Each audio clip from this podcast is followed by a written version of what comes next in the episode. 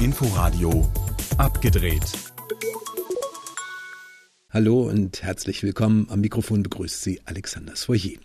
And the Oscar goes to Streaming. Am Montag wurden die Nominierungen für den wichtigsten Filmpreis der Welt bekannt gegeben. Einer Welt, die sich mit einer Pandemie herumschlägt und zu Hause und nicht im Kino sitzt. Mehr über die Nominierungen und ein Besuch im neuen Oscar-Museum in Los Angeles am Ende von abgedreht. Außerdem ein Gespräch mit Anne-Kathrin Händel zu ihrem Film Vertreibung ins Paradies über das Leben im ersten Lockdown vor einem Jahr, der selbstverständlich auch einer der Mediathekentipps dieser Woche ist. In der Arte Mediathek kann man sich mit Die Liebenden auf eine musikalische Zeitreise machen. Der hochkarätige Film ist ein Liebesepos, ein Musical und ein historischer Trip durch ein knappes halbes Jahrhundert, von den frühen 60er Jahren bis 2008 in Paris. Von sexueller Befreiung bis ins Zeitalter von AIDS, von russischen Panzern in Prag bis zu den Anschlägen aufs World Trade Center in New York City. Ein traurig romantisches Film- und Musikerlebnis, legendär besetzt mit Catherine Deneuve und ihrer Tochter Chiara Mastroianni, das erste Mal gemeinsam auf der Leinwand als Mutter und Tochter. Und mit Regielegende Milos Forman vor der Kamera als Liebhaber. Es geht um die Leichtigkeit der Liebe, die das Leben manchmal ziemlich schwer macht. Und es geht um eine besondere Mutter-Tochter-Beziehung. Ich war kein leichtes Mädchen. Jedenfalls nicht so. Aber willst du Papa wiedersehen? Werdet ihr zwei dann glücklich? Das weiß man erst hinterher. Vorher grübeln bringt nichts. Buchstäblich fast ein bisschen zu viel des Guten ist dieser Film. Insbesondere in der ersten Hälfte, wenn Madeleine von Ludivine Sagnier und noch nicht von Catherine Deneuve gespielt wird, ist die Liebenden in seinem komplex verspielten Hin und Her mindestens genauso verliebt wie sperrig. In der zweiten Hälfte aber wird daraus ein wunderschöner Chanson, eine Mischung aus Abgesang und Hymne an die Liebe. Die Liebenden in der Arte-Mediathek. Im Online-Angebot der Berliner Bibliotheken ist das überragende französische Politdrama Der Aufsteiger zu sehen. Im Mittelpunkt steht Verkehrsminister Bertrand Saint-Jean mit seinem rastlosen Job, der ihn zunächst einmal mitten in der Nacht zu einem schrecklichen Busunfall holt. Danach geht es von Telefonat zu Meeting, von Kompromiss zur Gewissensfrage und schließlich wieder zu einem Unfall. Dazwischen nur zwei kurze private Episoden. Sex am frühen Morgen und Besäufnis in tiefster Nacht. Ein komplexes Stellungsspiel um den Ausverkauf von Freundschaft und Idealen und den Ausverkauf des Staates ist der Aufsteiger. Eine packende Studie, komplex, kantig und irritierend sinnlich. Ein extrem gehaltvolles und sehr knackiges Werk über staatliche Machtlosigkeit und politische Machenschaften. Immer wieder passend. Der Aufsteiger. Vor einem Jahr begann der erste Lockdown und Dokumentarfilmerin Anne-Kathrin Händel ging dann eben nicht wie gewohnt nach draußen, um zu filmen, sondern blieb zu Hause und drehte, was in den eigenen vier Wänden im Garten in ihrer Familie so passiert und was die Katze so macht. Vertreibung ins Paradies heißt diese RBB-Koproduktion, schwarz-weiße, aber sonnige Bilder einer ganz normalen und gleichzeitig besonderen Stay-at-Home-Realität vom Anfang der Pandemie, die gerade im Vergleich zu den letzten Monaten Monaten aber noch sehr viel unschuldiger, fast verträumt wirkt. Für dich ist Film auch ein bisschen wie so eine Flucht, ne Mama? Ja. Ja. Eskapismus, ja. Was ist Eskapismus? Flucht. Eine selbstironische Doku-Familien-Sitcom gewissermaßen ist Händels wundervolle Selbstbeobachtung ihres Lebens in dieser Zeit mit den typischen Lockdown-Zutaten von Homeschooling über Hamstern und Hobbyprojekte bis zu heimischen Kleinstreitereien. Eine großartige Beobachtung eines privaten Mikrokosmos, eine unterhaltsame Momentaufnahme, ein ganz kleines Erleben, das aber wohl jeder auf die eine oder andere Art so oder so ähnlich auch erlebt hat. Vertreibung ins Paradies in der RBB-Mediathek. Die Streaming-Tipps der Woche waren das.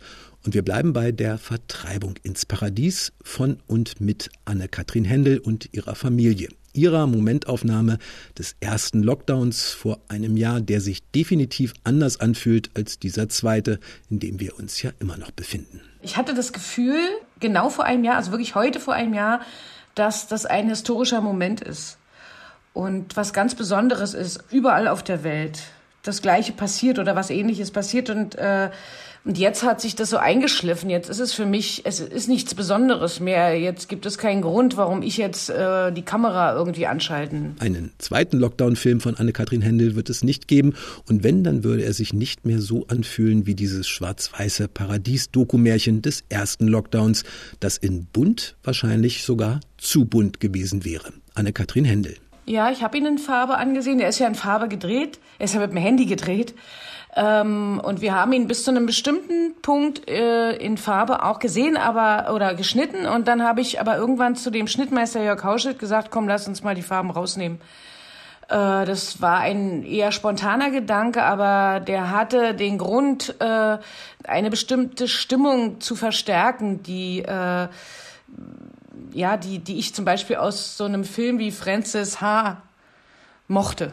Ja, also sowas, äh, ne, ich sag mal so Drama und Komödie gleichzeitig. Und ich fand das irgendwie, äh, dass es so einen Abstand gegeben hat, einerseits, und andererseits irgendwie die Stimmung viel besser transportiert hat, als das quietschbunte Leben. Das ist hier nämlich sehr farbenfroh alles, ja. Und irgendwie fand ich das viel, viel interessanter. Wenn man das eigene Leben ständig filmt, dann kann es passieren, dass man darüber das Leben vernachlässigt. Aber wenn sich Anne-Kathrin Händel an diese Zeit zurückerinnert, dann hatte das sogar ein bisschen was Gutes. Das war mir ja eben zu lebendig. Ja? Also ich bin ja eher, also ich bin, nehme diesen Ort als Rückzugsort. Und das war mir echt zu viel eigentlich. Aber es war nicht zu viel, weil es war ja wichtig, dass, der, der, dass alle da waren in so einer unsicheren Zeit. Ich wollte alle um mich haben und wollte sie alle nicht um mich haben. Also das ist ja das äh, Verrückte und Vertragte daran, ja, wie bei Wojcik, ne, der seine geliebte Marie umbringt. Ich hätte sie umbringen können manchmal, sage ich mal, ja. Aber ich habe sie lieb. Also es ist wirklich etwas, was ich glaube, was vielen, also so wird es vielen Menschen gehen, glaube ich. Mal mehr, mal weniger, weil mir war es ganz schön doll.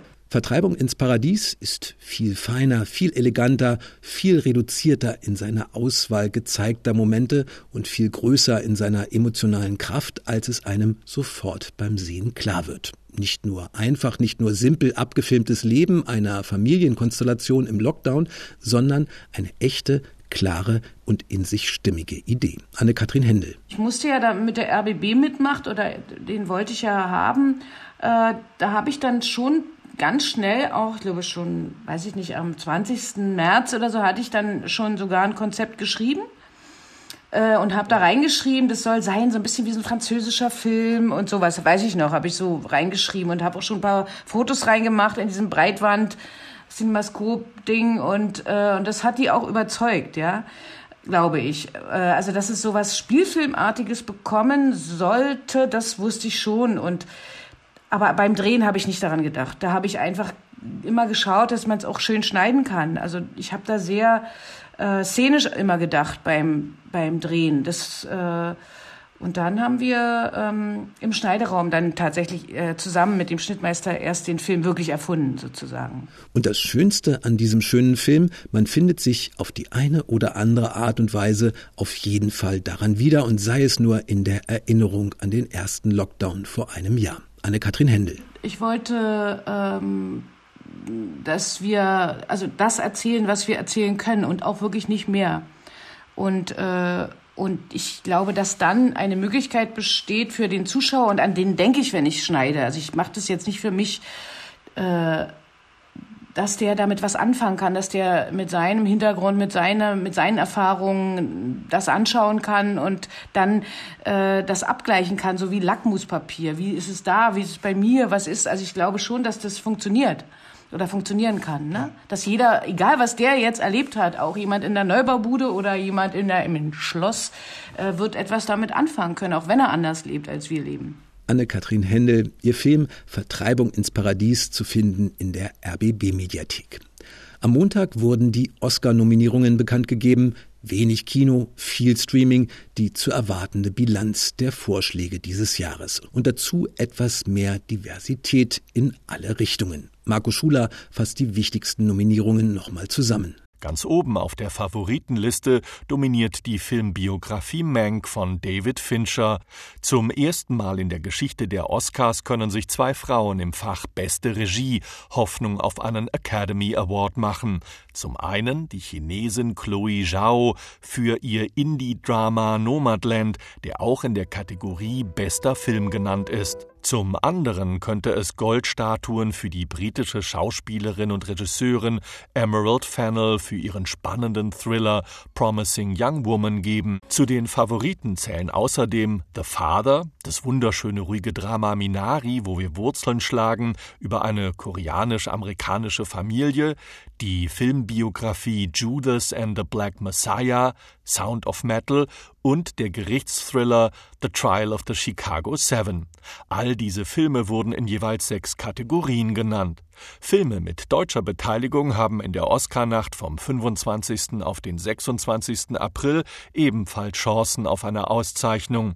In der Kategorie für den besten internationalen Spielfilm, dem sogenannten Auslands-Oscar, sind gleich zwei dieser Werke nominiert. Das Drama Quo Vadis Aida der in Berlin lebenden Regisseurin Jasmila Banic sowie die Dokumentation Kollektiv Korruption tötet, die in zwei Kategorien nominiert ist und die der Mitteldeutsche Rundfunk co-produziert hat.